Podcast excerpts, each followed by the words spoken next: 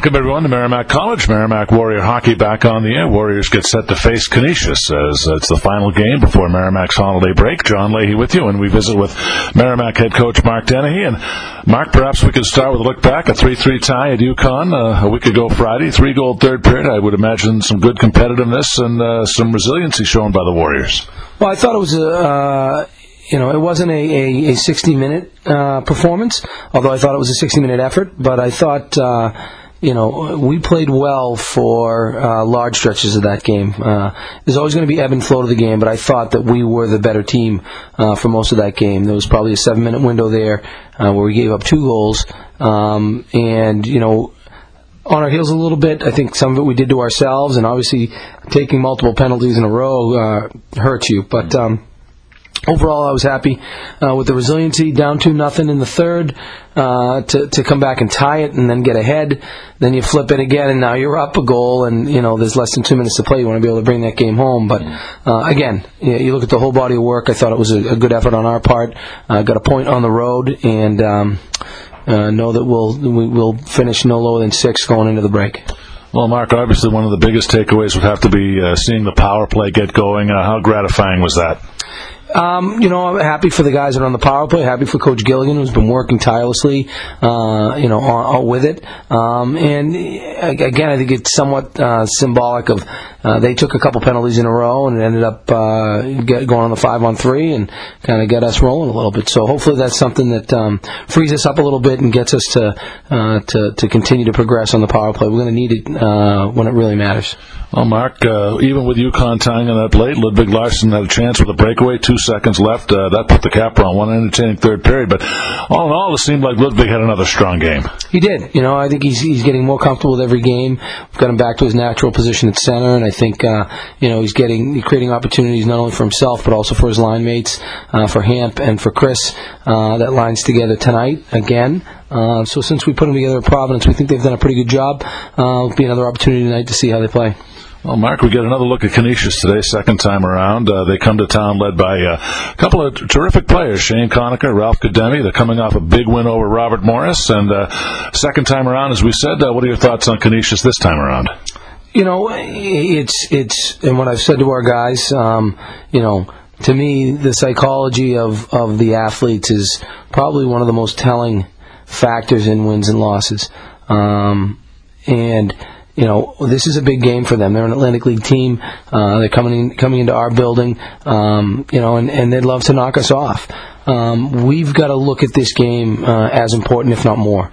Obviously, there are uh, pairwise uh, implications, but uh, you know, I really think that hockey, more often than not, wins go to the team that wants it the most and is willing to do whatever it takes. And um, and so we've got to be excited about this. This is our last opportunity before the break to play.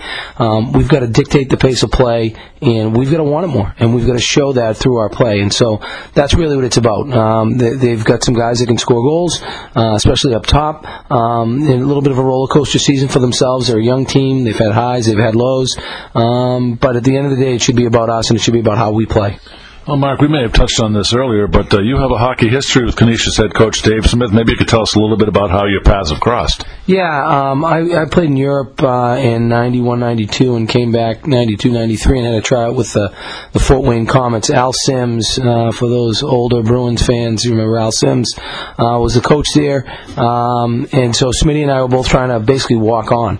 Neither one of us had contracts. We were there trying out, and uh, ended up sticking. Uh, ended up getting cut and, and going to the East Coast League, but um, you know, I got to know him a little bit. Uh, you know, we played a couple exhibition games together. He loves to tell the story of uh, how I sobbed uh, when I had to get stitches uh, during an Indianapolis scrimmage. Uh, I think he remembers it a little differently than I do, but um, uh, I've known him ever since then. He kind of got into college hockey the same time I did, and now he's running his own program and, and doing some pretty good things up in Buffalo. Well, Mark, in terms of keys to the game, puck possession has been a positive for Merrimack, sort of a negative for Canisius uh, thus far. Do you look to continue that uh, trend? Do you look to continue to control that? And are there other factors involved?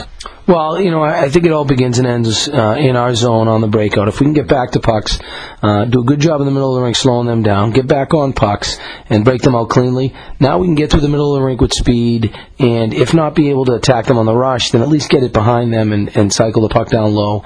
Um, yeah, uh, you know, I think everyone in college hockey now is looking at puck possession. It's something they pay attention to at the NHL level. Uh, it's a lot easier on your team physically if you're in the offensive zone.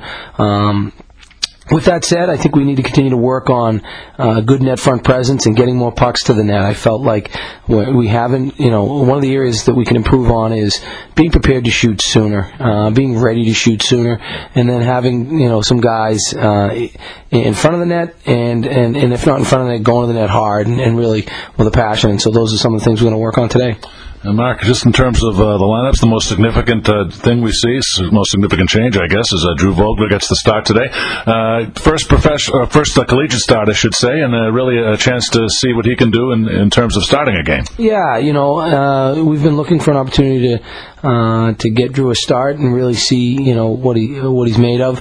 He's really progressed a lot in the couple months of practice that we've had in, in limited viewings, he's played pretty well. I know he went in uh, against Union and, and uh, let up a goal, but played I thought played pretty well um, for large stretches of that period. So uh, it's an opportunity to, to, to, get him some ice time, and um, you know we're confident in his abilities, uh, but also looking forward to seeing what he can do. Um, you know, it's this is an important game for us, and we need to treat it as such. So, uh, you know, he's in there because we think he's capable. We brought him in here because we think he's capable. So, hopefully, he's he's in a, a good state of mind and ready to have some fun himself. Mark, lastly, uh, with the shorter break this year, only nine days between games around the holidays, how does that impact your preparation relative to seasons where you've had longer breaks? Well, you know, you want you want to give the guys some time to, to obviously enjoy their families. That's you know most important part of the Christmas season is is your family and friends. Um, you know, but I think their mind will be on hockey, and you know we've gotten off to a pretty good start here, and, and I think there's something to build on, and you don't want to get too far away from it. So, with the quick turnaround, uh, there's not going to be a lot of time to get away from it. Yeah you know, the, the guys that are going home will have a few days to hang out and, and uh, like I said, enjoy their family and friends and the holiday season, and, and then we're right back at it with a great trip to West Point, which is one of my favorite places in, in the U.S. to go um, and play a team that that beat uh, UConn two nothing. That you know is is again had some ups and downs, but has shown that they can beat quality opponents in their barn. So uh, we'll have our hands full there, but really looking forward to that trip as well.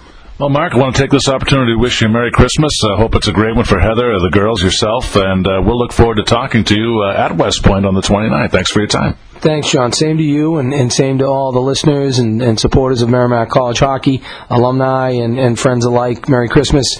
Uh, be safe, enjoy, and um, I still think there's some uh, second half season ticket packages mm-hmm. that, that would make great stocking stuffers. So we hope to see you in Lawler soon. All right, that's Mark Dennehy. He's the head coach of Merrimack men's ice hockey. When Mike Machnik and I return, we'll have the Dunkin' Donuts starting lineups coming up. And you're tuned in to Merrimack Warrior Hockey right here on the Merrimack Radio Broadcast Network.